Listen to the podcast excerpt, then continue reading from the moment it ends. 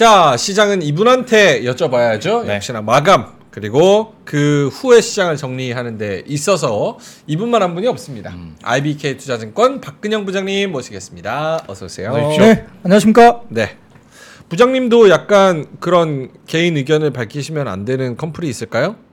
그렇죠. 제도권에 있는 분들은 뭐 추천이나 뭐 특정한 걸 뭐 약간의 뭐 분위기, 그러니까 뭐 그래도 긍정적으로 보입니다. 뭐 조금 보수적으로 조심하셔야 될 것 같습니다.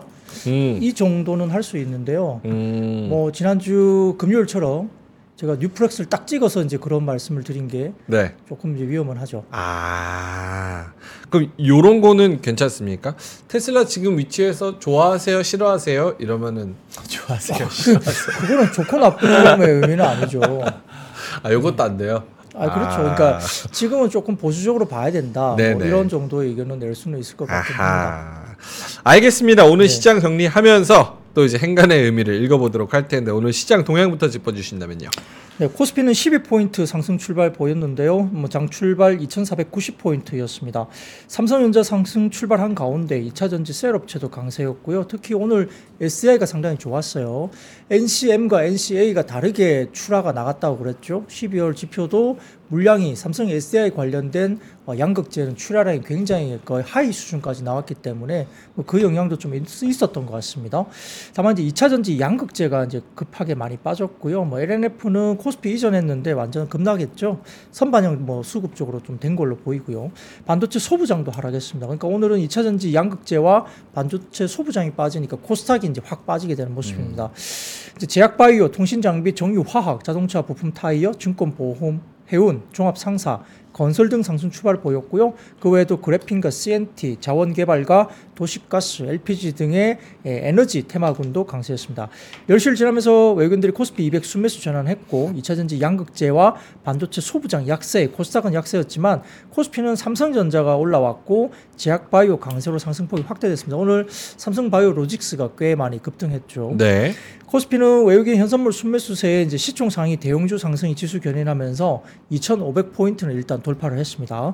자동차, 반도체, 헬스케어 강세였고 외국인들은 코스피 현물 7거래일 연속 순매수였고요.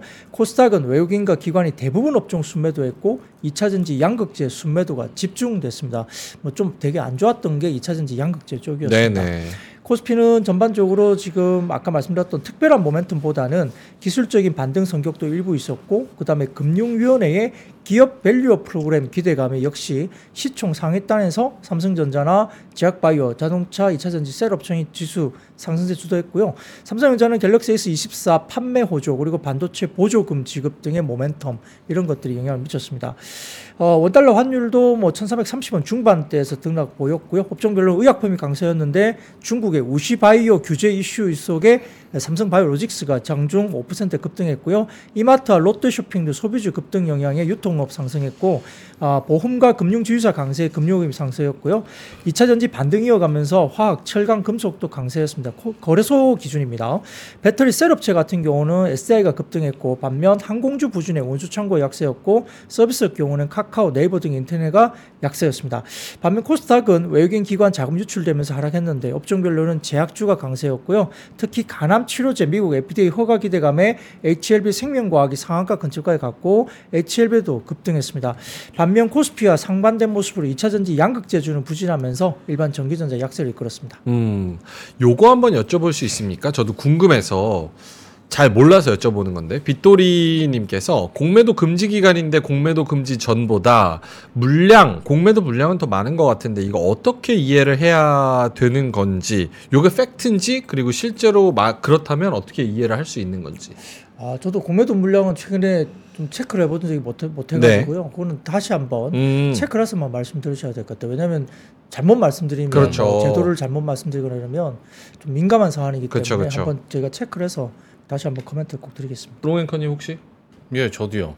알겠습니다. 저희가 확인을 요 부분은 해서 저도 요거 궁금하기는 해서 이번 주 안에 업데이트를 꼭 드리도록 하겠습니다. 그래서 시장 분위기는 전반적으로 어떻게 평가를 하고 계신지도 궁금해요. 네, 뭐 역시 최근에 일본 시장이 이제 신고가 가면서 뭐 전체적으로 수급이 글로벌 지금 국부 펀드나 이쪽이 일본이나 뭐 인도로 갔다 뭐 이런 말들이 있었는데 네. 일본은 신고가를 끌어올린 건 결국 뭐죠? PBR 한 배 미만의 주가를 끌어올리는 정부의 어떤 의지, 강한 의지로 뭔가 정책적인 부분을 펼쳤기 때문인데 사실 오늘 한마디로 말씀드리면 전반적으로 기업 밸류 프로그램 도입 이 기대감이 시장을 뒤덮었다. 그래서 이제 PBR 낮은 이런 종목들이 대형주 중심으로도 급등각이 나왔기 때문에 사실 오늘 이 영향이 굉장히 컸다고 저는 보입니다. 그래서 이게 어떻게 뭐 앞으로 향후에 전개가 될지 좀 봐야 되는데요. 아까 말씀드린 것처럼 뭐 여러 가지 주주하는 정책은 뭐 금융주뿐만 아니라 여러 종목들이 꽤 많이 내고 있습니다만 지금 말씀드렸던 기업 밸류 프로그램 도입이 임박하면서 시장의 저평가 해소 기대감에 오늘 종목이 상당히 좀 스타일이 완전히 바뀌었다는 겁니다. 여태껏 지금 보면은 성장주 중심의 주가가 급등을 했었죠. 그렇죠. 근데 오늘은 성장주는 급락하고 저평가주, 저 PBR주들이 이제 오늘 급등하는 스타일이 완전히 이제 동전 바뀌듯이 확 바뀌는 그런 모습을 보였다 볼 수 있습니다. 그러니까 이마트, 현대차 이런 종목들 말씀하시는 그렇습니다. 거죠? 그렇습니다. 각각의 뭐 이슈도 있긴 합니다만 좀 더 말씀드리겠습니다. 네. 그래서 이제 기업 밸류 프로그램은 PBR, 그다음에 ROE 등의 상장사의 주요 투자 지표 비교 공시 시행하고 기업 가치 개선 계획을 공표하는 것을 권고하고요. 기업 가치 우선, 우수 기업 등으로 구성된 지수 개발 그리고 ETF 도입 등의 골자로 하면서 기업 밸류 프로그램 세부 내용이 2월 줄 발표 예정인 것으로 알려져 있습니다. 뭐 일각에서는 2월 초 정도에 나올 가능성이 있다라고도 좀 약간 회자가 되는데요. 확정적으로 뭐 날짜가 나온 건 아닙니다. 그래서 오늘 금융주 등을 포함한 저 PBR 업종의 수혜가 기대되면서 종목들이 급등했죠. 첫 번째 사진 보이시면은 KB증권에서 나온 표인데 여기 보시면 빨갛게 네모난 것을 보시면 기업 밸류에이션 프로그램 도입이 2월 중 발표 예정으로 되어 있습니다. 이것들 좀 보시면 될 것 같고요. 그 다음 사진 보시면은 업종별 PB, ROE 업종 기준입니다. PB 한 배 미만과 ROE 10% 미만인데 여기에 빨갛게 네모난 부분들이 이제 그 업종들이 들어가는데 네. 업종별 주로 보시면 어떻게 되죠? 소매, 유통업종 들어가고 그 다음에 상사자본재, 그 다음 철강, 증권, 은행, 자동차 그 다음에 뭐 목재, 그 다음에 비철, 통신, 그 다음에 필수 소비재, 화장품, 의류 이렇게 이제 들어가거든요. 그래서 이런 업종 중심으로 좀 봐야 된다는 KB증권의 리포트가 편성되어 있습니다. 네. 다음 사진 보시면은 외국인 순매수 부분인데요. 여기 보시면 아래쪽에 약간 회색으로 보이는 음영 부분은 삼성전자, 하이닉스의 순매수이고요. 그 다음에 약간 짙은 이게 푸른색인가? 이거 뭐라 그래야 되죠? 짙은 색으로 되어 있는 이 부분은 이 삼성전자 하이닉스를 제외한 코스피의 외국인 순매수입니다. 이 보시면은 빨갛게 왼쪽 쪽 보시면 빨갛게 회색 부분이 먼저 사고 그다음 노란색으로 그다음에 하이닉스 그 삼성전자 제외한 쪽으로 확산되는 모습이 보이죠. 네. 여러 번 그런 모습이 보였고요. 지금 회색 부분이 이제 삼성전자 하이닉스가 돌아 들어가면서 올라오잖아요. 그리고 이제 삼성전자 하이닉스를 제외한 코스피를 많이 팔았다가 그게 이제 먼저 회색 부분이 올라가면 짙은 푸른색이 이제 돌아 들어가는 그렇게 순환적으로 간다는 걸 이제 표시하는 그런 겁니다. 그래서 외국인의 수급 패턴은 반도체를 먼저 매수하고 네. 그다음에 다른 업종으로 확산되는 패턴을 꽤 오랫동안 보여왔다는 걸 이제 표시하는 겁니다. 그래서 일본 증시 성공 사례를 사실 벤치마킹을 그대로 할 것 같습니다. 네. 정부가 하게 되면 그럼 이제 2월 중에 세부 방안이 발표가 될 건데 내용 역시 일본의 증시 부양책과 크게 다를 것이 없고 일본 증권거래소는 PBR 한 배 미만 그리고 ROE 8% 미만의 기업들에 대해서 개선 조치를 내세웠는데 니케이 225 중에서 PBR이 낮거나 ROE가 낮은 기업들의 전반적인 수익률을 굉장히 양호했습니다. 그래서 이런 부분을 좀 보셔야 될 것 같고 그 다음 사진 보시면 그래서 증권거래소 나오는 업종별 PBR 데이터 사진을 좀 가져와 봤는데 이거는 시황맨이라는 플랫폼에서 제가 올려주셔서 제가 가져와 봤습니다. 그래서 보시면 PBR이 이렇게 코스피 기준 한국의 코스피는 0.9배 정도입니다. 네. 굉장히 좀 낮게 거래되어 있죠. 근데 일본은 1.4배까지 올라왔습니다. 그리고 미국은 4.58배입니다. 우리나라 거의 4~5배 정도 되죠. 그래서 상당히 국내가 낮게 저평가되는 게 맞고요. 배당 수익률도 일본이 좀 더 높습니까? 배당 이번에 많이 올라왔겠죠. 주가가 이번에 올라왔을 때 그 이유가 아까 PBR 한 배를 하기 위해서는 뭐 자사주 소각이라든지 네. 배당률을 높인다든지 뭔가를 구체적으로 아주 적극적으로 하라는 거였고요. 주가를 끌어올리기 위한 행동을 만약에 촉구하지 않고 이행하지 못할 경우에는 상장 폐지까지 가능하다는 어떤 강제 조항까지도 있었기 때문에 그렇죠. 어쨌든 굉장히 많은 이런 부분들이 상당히 많이 나타났다고 보십니다. 그래서 지금 이 부분에서 이제 일본이 어떻게 했냐면 22년 7월 달에 시장 구분 재검토 후속 회의를 했고요. 22년 7월 달에 23년 1월과 3월에 기업 가치 개선 방향 촉구가 했고, 그 다음에 작년 7월에 JPX 프라임 150 지수가 탄생됐습니다. 이거는 ROE가 자본 비용보다 높고 PBR 한 배를 초과하는 기업에게 가중치를 부여하는 지수 탄생이 됐고요. 그 다음에 결과적으로는 결국은 도쿄 증권거래소 상장 기업 중에 300곳이 자사주 매입 발표했고, 배당 수익률 증가됐고, 주주가치 정책적인 부분에서 35.7%가 증가됐다고 봅니다. 그러니까 구체적으로 이렇게 된 거예요. 그래서 이게 봤을 때는 상당히 좀 의미 있는 것들이 일본 시장에서 그렇게 되면서 이제 신고가가 나오는 지수가 나타났기 때문에, 한국이 이걸 벤치마킹하고 그대로 만약에 가게 된다면 한국도 한번 지금 자리에서 충분히 코스피 기준 많이 올라갈 수 있다고 볼 수도 있겠죠. 근데 이제 당장 이제 뭐 세부안이 나온다고 해서 당장 시행되는 건 아니고 몇 개월간의 시간이 좀 필요할 겁니다. 그래서 이게 나온 다음에 의지가 반영이 된다면 일본은 적당히 올랐고, 네. 중국도 지금 이제 어떤 부양책을 위한 뭐 증안 펀드나 이런 것들까지 자금도 동원되고 있고, 네. 중국도 리바운딩, 한국도 이걸 하면 그러면 자금을 좀 옮겨야 되겠네. 글로벌 펀드들이 그럴 수 있죠. 그럼 상당히 좀 의미 있는 외국인들 수급이 좀 집중될 수 있다. 이것도 기대를 할 수 있는 여건입니다. 지금 뭐 금융주 같은 경우도 지금 금융주 시가 PBR이 지금 한 0.4배 정도밖에 안 됩니다. PBR이 0.4배? 네, 금융주가. 그래서 오늘 금융주도 좀 많이 올랐고, 보험주, 뭐 증권, 은행들 대부분 올랐고요. 그리고 지금 지수사 같은 경우도 좀 전통적인 저 PBR 주잖아요. 그래서 지수사가 오늘 뭐 전반적으로 SK나 롯데 주주가 올랐는데, 지금 거기다 자사주가 소각 가능성이 굉장히 높아질 수 있습니다. 아까 그런 것에 따르면, 그러면은 자사주 지분이 높은 게 롯데 주주가 32.8%, 그리고 SK가 25.25%니까 자사주가 높으면 소각 가능성도 있기 때문에 이런 것들도 오늘 주가가 급등했고요. 그다음에 다음 사진 보시면은 한토증권인데, 오늘 이제 그 이마트나 롯데 관련된 뭐 이쪽이 좀 올랐죠. 롯데 쇼핑인가요? 그쪽도 많이 올랐는데, 네. 여기 보시면 내식 비중이 올라가면 역시 마트가 좋아져요. 그죠? 외식을 안 하고 내식을 해야 되면은 마트나 이런 데서 삽니다. 그렇죠? 그렇기 때문에 내식 비중이 올라가는 것도 일단 마트가 바닥권을 좀 탈피하는 그런 이슈로 이제 한토증권 냈는데, 결국 지금은 이 부분에서 이마트 같은 경우는 올해 실적 기준 PBR이 0.18배. 가장 낮습니다. 그러니까 시총 1조 원 이상 가운데 가장 낮은 게 아마 거의 이마트였던 것 같아요. PBR이 0.18배. 롯데쇼핑은 올해 기준 PBR이 0.21배. 주가가 급등할 만도 합니다. 오늘 이런 컨셉에서는. 지금 시총, 이마트 시총이 한 1조? 훨씬 넘죠. 1조 5천억이면 자산이 15조인데 시총이 1조 5천억이라는 뜻이겠네요. 그렇죠. 그래서 PBR 밸류에이션이 매력이 있고, 서초구 대형마트 휴일 평일로 전환하는 요즘에 모멘텀이 생겼기 때문에, 네. 전환 관련해서 이슈가 있는 거죠. 그래서 최근에 여러 가지 대형마트의 의무 휴업일을 공휴일에서 평일로 전환할 수 있는데, 서초구가 일단 최근에 또 다시 여기에 다시 한번 발표가 된 거죠. 그렇기 때문에 아마 24년 이마트, 롯데마트의 모든 점포가 일괄적으로 평일 휴업을 진행한다고 가정하면 연결 기준 이마트는 20.6%, 그리고 롯데쇼핑은 6.1% 정도 이익이 증가할 수 있다고 한토증권 이야기했습니다. 그러면 주가가 올라가는 이유도 되는 거죠. 더군다나 PBR이 극단적으로 낮기 때문에 그렇습니다. 그리고 실제 대형 사이즈 슈퍼도 유통산업법의 규제를 받기 때문에 3,000평 이상이면 받기 때문에 실질적인 효과는 이런 롯데쇼핑이나 이마트가 훨씬 더 높을 수 있다. 이렇게 볼 수 있습니다. 최근에 그 수원 쪽에 생긴 게 또 하나 뭐 있잖아요. 스타필드. 예. 네. 거기에서 일단 그 소비나 이런 유통 쪽에 가능성을 보여줬다는 것도 주가가 올라가는 이유가 됩니다. 그래서 그런 것들 보시고 이야기가 될 것 같고요. 그래서 이런 것들이 이어가 되는데, 그 다음 사진 보시면은 시총 1조 원 이상의 저 PBR 종목입니다. 이마트가 제일 낮죠. 그죠? 이 자료는 가치투자클럽이라는 플랫폼에서 제가 받아왔습니다. 네. 그래서 이 보시면 쭉 나열되어 있습니다. 이마트, 한국가스공사, 롯데쇼핑, 뭐 현대제철, 백화점, 뭐 등등. 근데 뭐 건설주가 손에 가느냐, 뭐 이거는 뭐 사실 조금 어렵다 하더라도, 나머지 섹터 같은 경우는 멀쩡한데 뭐 PBR이 뭐 0.2배 뭐 이러면 사실 이 컨셉에서는 주가가 급등할 수도 있는 거죠.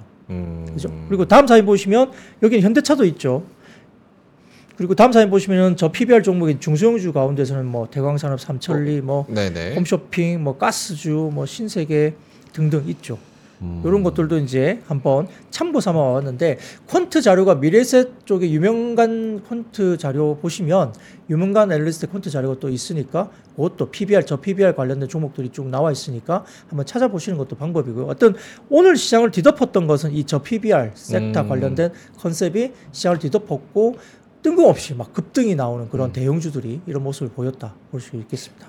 부장님 의견이 그냥 궁금해서 여쭤보는 건데, 이렇게 네. 저 PBR 막 이런 종목들이 오늘 각광을 받았을 때 사실 펀더멘털이 바뀐 건 아니잖아요. 그러면 예전처럼 뭐 반도체나 2차전지 막 같이 가고 막 종목들 다 이렇게 가는 것보다 그냥 지수 추종 상품, 지수 추종으로 이렇게 가고 결국 한계가 있지 않을까라고 좀 생각도 드는데 여기에 대해서는 좀 어떻게 보세요? 이제 아까 말씀드렸지 최근에 시장의 성격은 성장주 위주의 급등이었죠. 특히 이제 뭐 거의 종목 중에 거의 10배가 가까이 나온 종목도 꽤 있었잖아요. 뭐 AI가 됐든 뭐 어떤 뭐 HBM 관련된 뭐가 됐든 CXL이 됐든 뭐가 됐든 주가가 몇 배씩 올라간 종목이 많은데 숫자가 안 나오는데 성장 개념으로 올라갔다는 이야기죠. 근데 그런 것들이 다소 조금은 밸류가 부담스럽다. 약간 좀 쉴 때도 됐다. 좀 쉬었다 가더라도 좀 쉬었다 가야지 않냐. 뭐 이야기 많이 있었는데요. 사실 뭐 PBR 0.1배면 왜 상장하고 있는지 잘 모를 이야기 아닙니까? 왜 상장하고 있죠? 아...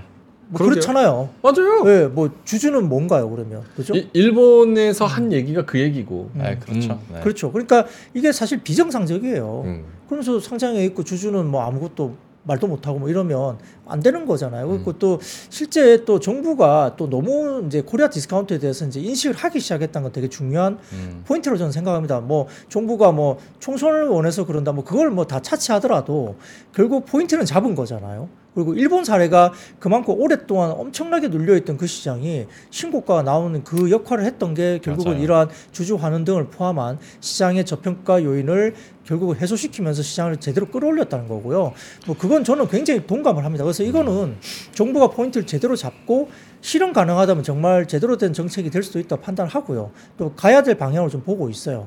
그래서 사실 밸류로 정말 말도 안 되는 종목들이 막 이렇게 날아가는 것들이 사실 우리가 손도 안 나가고 뭐 그들만의 리그 아니겠어요. 뭐 샀다가 잘못되면 뭐 꼼짝도 못하고 왜 올라가는지 사실 뭐 설명도 안 되고 뭐 테마주로밖에는 설명이 안 되고 뭐 그런 종목이니까 그것보다는 이렇게 정상적인 밸류에이션을 받게끔 시장을 마련해주고 또 외국인들 수급을 또 끌어들일 수 있는 유인책이 된다는 것은 시장 전체적으로 디스카운트를 해소한다는 점에서 상당히 저는 분명히 가야 할 길이라고 봅니다. 근데 부장님 네. 시간이 많이 없어서 이 얘기를 길게는 못하지만 이 정부가 나서서 이 뭐 저 PBR 밸류를 뭐 이마트 예를 들어서 0.16배 뭐 이런 거를 1까지로 끌어올린다라고 얘기를 한다면 주가를 끌어올려야 될 거 아니에요. 네. 그렇죠? 그러니까 PBR이 정상화가 되겠죠. 그럼 이마트가 지금 PER이 싸냐? 지금 16배거든요. 근데 여기서 주가가 올라가지고 시총이 지금 2조 2천억인데 여기서 PBR 1 맞추려고 5배가 오른다. 그래서 이마트가 시총이 10조가 된다? 그러면은 버는 돈이나 업황이나 쿠팡이랑의 경쟁 여러 가지 산업은 거기만큼 밸류를 주지 못할 것 같은데 네. 이게 주가가 그렇게 뭐 5배 뭐 이렇게 올라간다는 게 과연 이치에 맞는 일인 거냐? 그럼 이거를 PBR을 맞추려고 세부적으로 어떤 움직임이 있어야 되냐는 감이 잘 안 오거든요. 그러니까 선별하겠죠. 오늘은 이제 무작위로 그냥 단순한 PBR 기준으로 주가들이 올랐고 아까 쇼핑 같은 경우는 아까 일부 이제 뭐 휴일 뭐 관련된 뭐 평일 네. 휴무로 이런 것들 모멘텀이 있었기 때문인데요. 이제 결국은 시장은 아까 말씀하셨던 0.1배 정도의 PBR인데 뭐 밸류가 100배, PER이 100배다. 선별하겠죠. 그 종목을 얼마나 날려버리겠어요. 그거는 그렇게 쉽게 많이 끌어오진 못하겠죠. 근데 예를 들어 뭐 그렇습니다. 컨셉으로 보면 예를 들어서 자동차를 봅시다. PBR이 아까 자동차가 0.4배예요. 근데 PER이 뭐 3.4배, 뭐 PER이 4배이래요. 네. 근데 뭐 토요다 뭐 10배, 11배 받아요.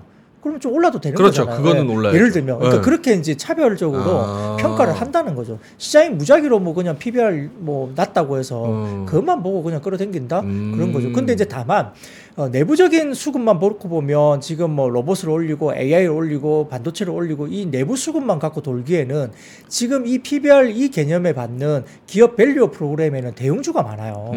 그럼 대형주를 어떻게 다 끌어올리겠어요? 수급이 안 되죠. 그럼 결국은 크게 이제 외국인 수급이 들어와야 된다는 전제 조건이 있죠. 그러면 외국인 수급이 들어오기 위한 환경을 정부가 만들어줘야 된다는 전제 조건이 있습니다.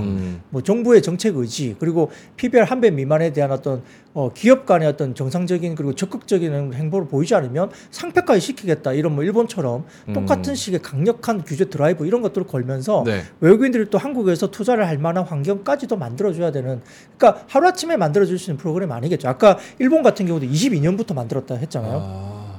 상법도 뭐 여러 가지 개정도 들어가고, 그러니까 이게 상당히 쉬운 건 아닙니다만, 근데 정부가 어쨌든 방향을 잡은 거잖아요, 벤치마킹을. 결국 그러면은 돌고 돌아서 이 근본의 정점으로 갔을 땐 주주 환원 정책, 자사주 소각, 요런 주주 친화 정책으로 가야 되는 게 모든 면에 다 깔려 있는 거예요. 그렇죠. 기본적인 뭐 그게 뭐 어떤 방법이 됐든 자사주 소각을 하든 뭐 아니면은 뭐 배당을 더 높이든 뭘 어떻게 하든.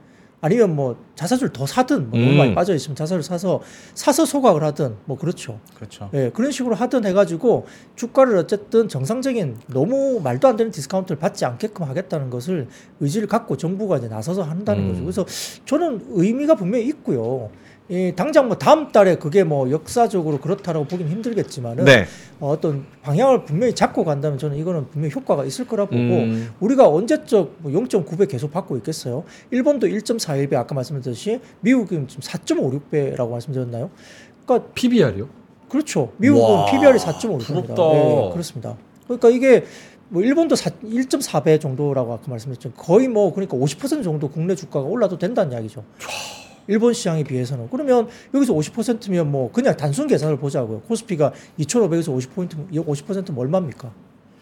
그러니까 그만큼 의미가 있는 거예요. 예, 그래서 저는 이 방향이 좀 제대로 갖춰줬으면 좋겠다. 근데 이제 지금 현재 내부적인 수급만, 국내에서 그냥 있는 수급만 가지고는 쉽지 않다. 그 키는 역시 외국인에 있다. 볼 수 있습니다. 알겠습니다. 그리고 단순히 저평가 탈피하는 게 무조건 주가가 오르는 것만으로도 따지긴 좀 그렇잖아요. 그러니까 ROE를 개선시킨다 할지, 그렇죠. 충당금을 좀 줄이는 대신 이제 주주들에게 푸는 돈이 더 많은 날지 하면 또 거기에 대한 평가를 재평가 받을 수 있는 부분이니까 딱 뭐 주가가 몇 배 이상 올라야 딱 이게 맞다라고 하기에는 약간 좀 힘든 것도 있는 것 같습니다. 어쨌든 신경을 쓴다라는 큰 틀에서 그것만으로도 예 모멘텀이 되죠. 오케이, 알겠습니다. 자, 제약바이오로 가보겠습니다. 미국, 중국 바이오 기업 규제에 반사의 기대감 등의 제약바이오 상승입니다. 네, 첫 번째 사진을 올려주시면 이게 법안 관련입니다. 이 네. 법안 관련해서 나오는 건데요. 이게 1월 25일자로 미국의 제118자 의회에서 하원의 마이크 갤러거 의원이 공화당 이제 위스콘신주 관련된 공화당 의원입니다. 그래서 이제 이게 관련된 법안을 발의를 했는데요. 공개된 발의문에 따르면 이번 법안이 바이오 스퀘어 액트로 하원 의원이 중국 바이오 기술 기업들이 군사나 정보기관과 협력해서 미국의 안보를 뭐 위협하고 있어 연방정부와 행정기관 등과 해당 기업들의 거래를 금지해야 된다 주장되는 법안입니다. 그래서 이게 이제 우시앱텍, 이게 이제 우시 바이오로직스의 자회사고요. 우시 이제 바이오죠. 그다음에 네. BGI 제노믹스라는 회사를 지목을 했습니다. 두 번째 사진을 보이시면 그 두 개의 회사가 이제 딱 지목된 것이 보입니다. 아래쪽에.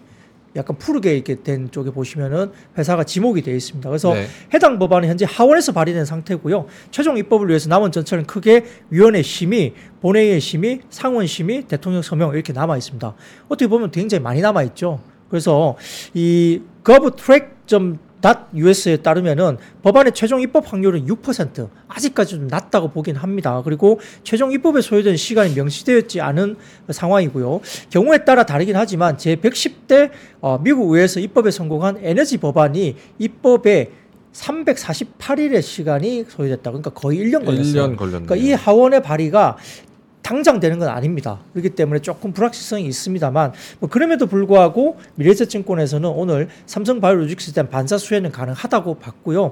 론자라는 회사가 있는데 론자 같은 경우도 우시바이오가 급락했지만 론자 같은 경우도 어제 14% 급등하면서 전체적으로 경쟁업체가 급등하는 모습을 보였어요. 그래서 CDMO 관련된 부분에 되는데 지금 아마 론자 같은 경우는 주요 성장 동력이 상업화 항체 이게 이제 마말리안이라는 거거든요. 이게 CDMO 관련된 비즈니스를 하고 있는데 전 세계 이 관련된 캐파를 비교하면 삼성 바이오로직스 규모가 압도적이라고 합니다. 그래서 현재 상업 생산에 특화되어 있는 15,000 리터의 마말리안 바이오 리액터를 가장 많이 삼성 바이오로직스가 보유하고 있는데 향후에도 상업화 항체 CDMO 호황 지속될 것을 보면서 상업 생산 특화 항체 관련된 삼성 바이오로직스 수혜가 될 수 있다라고 미래에셋증권도 평가를 했습니다.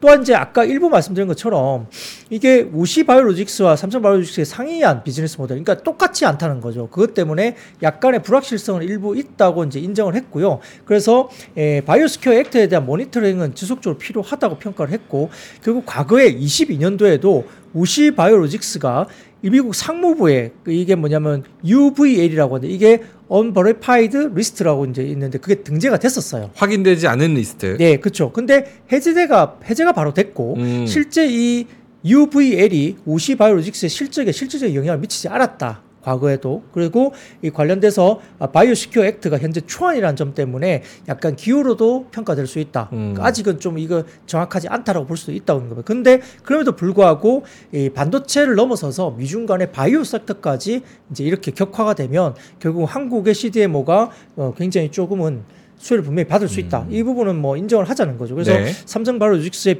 밸류에이션이 개선되는 구간으로 판단될 수 있는 이벤트였다라고 평가하면서 일단 오늘은 삼성바이오가 상당히 좋은 모습을 보이고 있고요.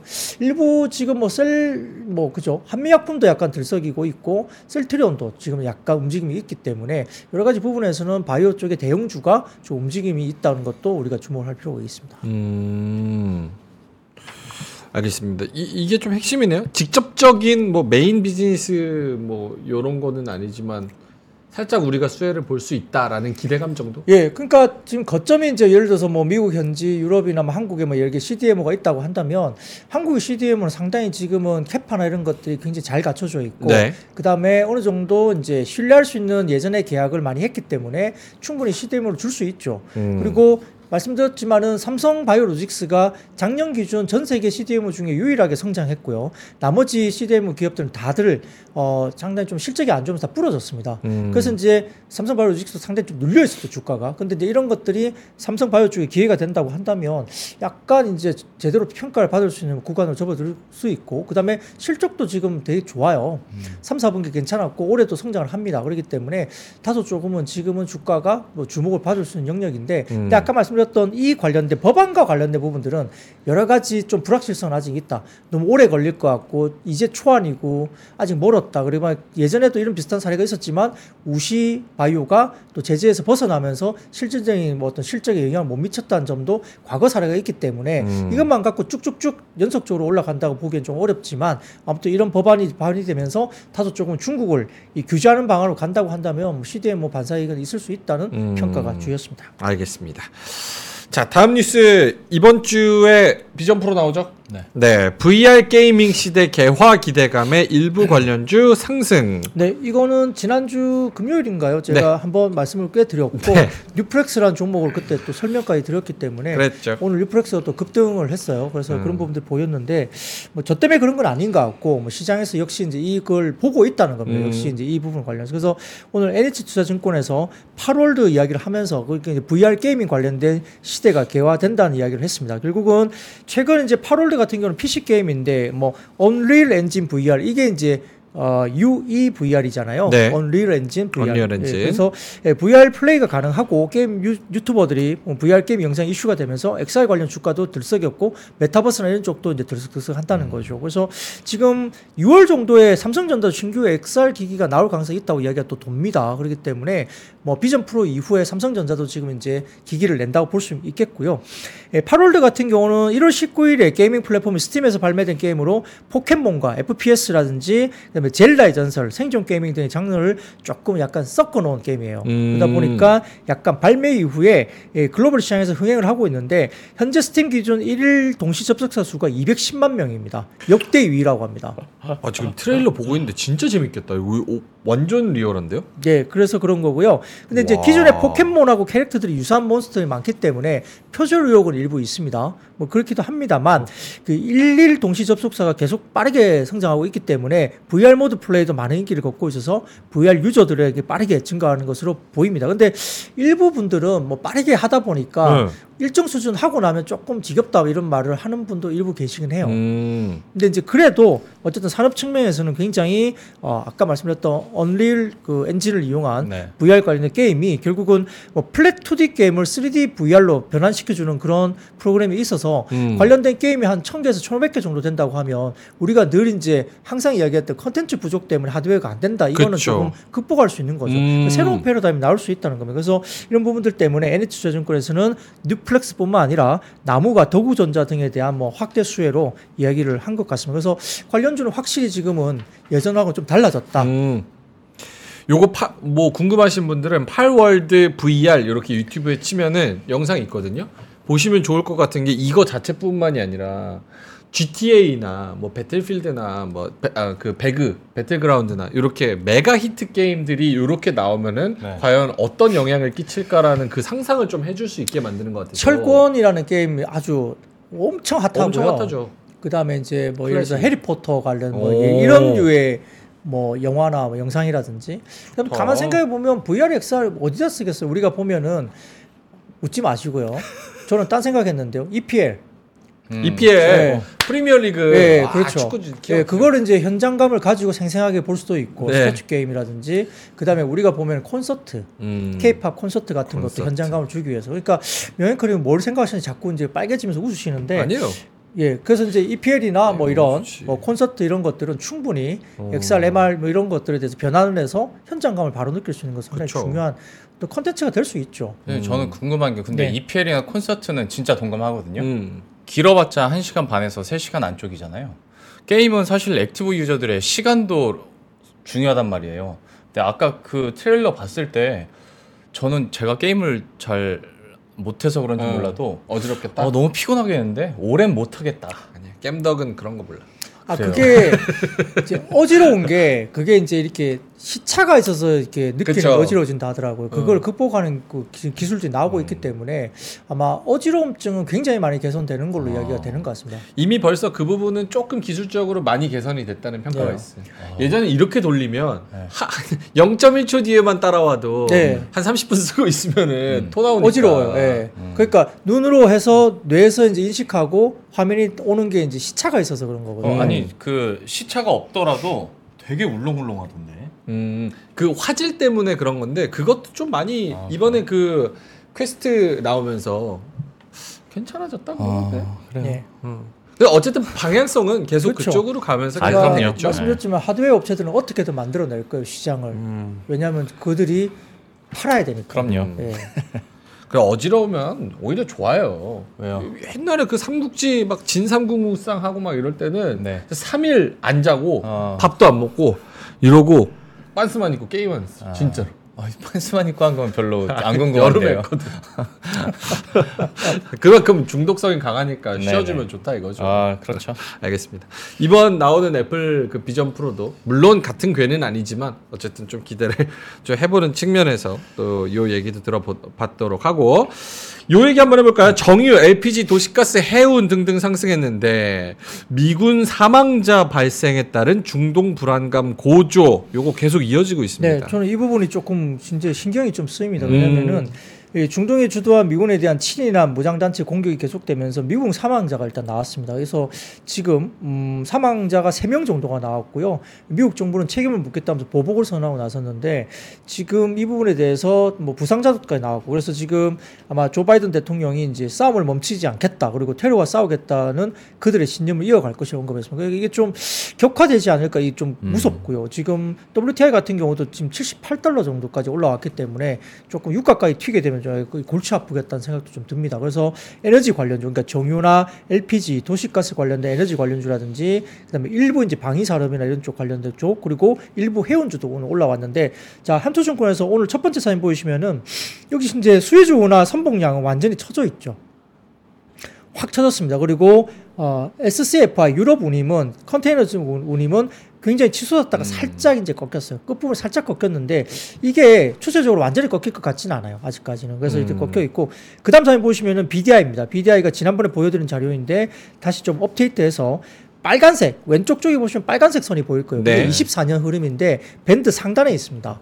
이게 전반적으로 이렇게 구름대가 있는 이 회색처럼 보이는 구름대가 이 밴드 상단하고 밴드 하단 쪽에 BDI 관련된 각 연도별로 이렇게 하단과 상단을 가격을 넣어놓은 곳인데 빨간색 선이 지금은 24년도 선이 상단에서 이제 시작되고 있죠. 그러니까 상당히 좀 가격이 높게 형성되고 있다는 겁니다. 그래서 이 관련된 상해 컨테이너선 관련된 유럽 관련된 이 지수가 하락세가 일부 좀 나오기는 한데 그럼에도 불구하고 지금 이제 한토증권에서 뭐라 그러냐면 해운업종 관련된 투자가 운임 지수에 민감하게 반응하는데 예전에는 상당히 좀 SCFI 관련된 이 부분 하나로도 충분히 가능했다. 왜냐하면 정상적인 환경이기 때문에 이 부분이 가능한데, 지금 같은 경우는 CCFI라든지 FBX 같은 다른 컨테이너 운임까지도 다 봐야 된다. 근데 이 두 가지는 오히려 올랐다는 겁니다. 그래서 이게 상해 컨테이너 이것 말고도 다른 컨테이너 운임은 올랐기 때문에, 만약에 최근에 SCFI가 조금 빠진다고 해서 해운주가 조정을 받으면 오히려 단기 트레이딩 이슈로 좀 봤고요. 그리고 지난번에 말씀드렸듯이 마지막으로 SCFI가 2000포인트, CCFI가 1400포인트 수준이었던 2020년도에는 HMM이 4분기에 영업이익이 1조 원을 넘었었습니다. 그러니까 지금이 거의 근접했기 때문에 실적만 놓고 보더라도 만약에 빠지면 해운업종은 한투증권에서는 좀 트레이딩 들어가야 될 자리로 봤습니다. 네. 이것만 좀 할게요. 그 다음에 사진 좀 보여주세요. 미래세증권인데요. 정유 관련된 이야기를 합니다. 그래서 정유. 첫 번째 사진 보시면 미국의 원유 수요 전망치 변화인데요. 마이너스권으로 원유 수요가 빠질 걸로 봤다가 지금 2024년도부터 올라온 게 보입니다. 네. 상승적으로 돌아섰고요. 그 다음 사진 보시면은 원유 수급 전망치 변화인데, 이게 회색 부분은 24년 글로벌 오일 서플라이 그로스고요. 오렌지 색깔 막대 그래프는 디맨드 그로스입니다. 결국 디맨드 그로스가 더 높아지죠. 그렇네요. 그 디맨드가 더 높아지고요. 그 다음 사진 보시면은 국제유가의 투기 포지션 롱숏 비율 추이인데, 이게 검은색이 롱 대비 숏의 비율입니다. 여기 보면 바닥권입니다. 롱숏 비율이. 이게 대부분 보면 롱숏 비율이 투기 포지션이 10배 이상 올라가면 거의 꼭지거든요. 네. 그래서 지난번에 꼭지까지 올라갔다가 완전히 빠져갖고 바닥권까지 왔어요. 그러면 이게 뭐죠? 롱 포지션을 더 잡아야 돼요. 그러니까 이게 보면은 그 국제유가 쪽에 올라간 쪽으로 포지션이 지금 굉장히 바닥권까지 떨어져 있기 때문에 롱 포지션 잡을 수 있는 상황입니다. 그 다음 사진 보시면은 글로벌 정제설비 순증설 수요 전망치인데, 역시도 보면 수요 증가가 회색이고 오렌지 막대 그래프가 설비 순증설인데 수요 증가가 좀 더 높게 나오기 시작합니다. 24년부터. 그렇기 때문에 이렇게 보면 미래세증권은 다소 좀 정유에 대해서 그 투자 의견을 상향 조정하면서 SOE를 상당히 잡았고, SOE도 PBR 기준으로 봐서는 엄청 낮잖아요. 그리고 주주 환원도 굉장히 많이 하면서, 그러다 보니까 탑픽으로 잡았는데, 아무튼 정유 섹터 비중 확대를 강력하게 오늘 이야기하는 리포트를 냈다 볼 수 있습니다. 네, 알겠습니다. 뒤에 뭐 2차 전지 하락 뭐 요 얘기 있는데, 요거는 이번 심층 인터뷰에서 또 준비가 심층 인터뷰에서 또 테슬라와 같이 또 여쭤볼 거니까. 그리고 부장님 혹시 2차 전지 더 이슈가 있으면 이번 주에도 또 커버할 일이 있을 것 같습니다. 자, 그러면 부장님 여기서 좀 보내드려야죠. 네. 오늘도 너무 유쾌하고 좋은 내용으로 시황을 딱 말씀해주신 우리 IBK 투자증권의 박근형 부장님은 여기서 인사드리겠습니다. 고맙습니다. 감사합니다. 장 시작 전부터 종료까지 쏟아지는 수많은 뉴스와 정보들, 이 중에서 어떤 것이 투자에 정말 도움이 되는 정보일까요?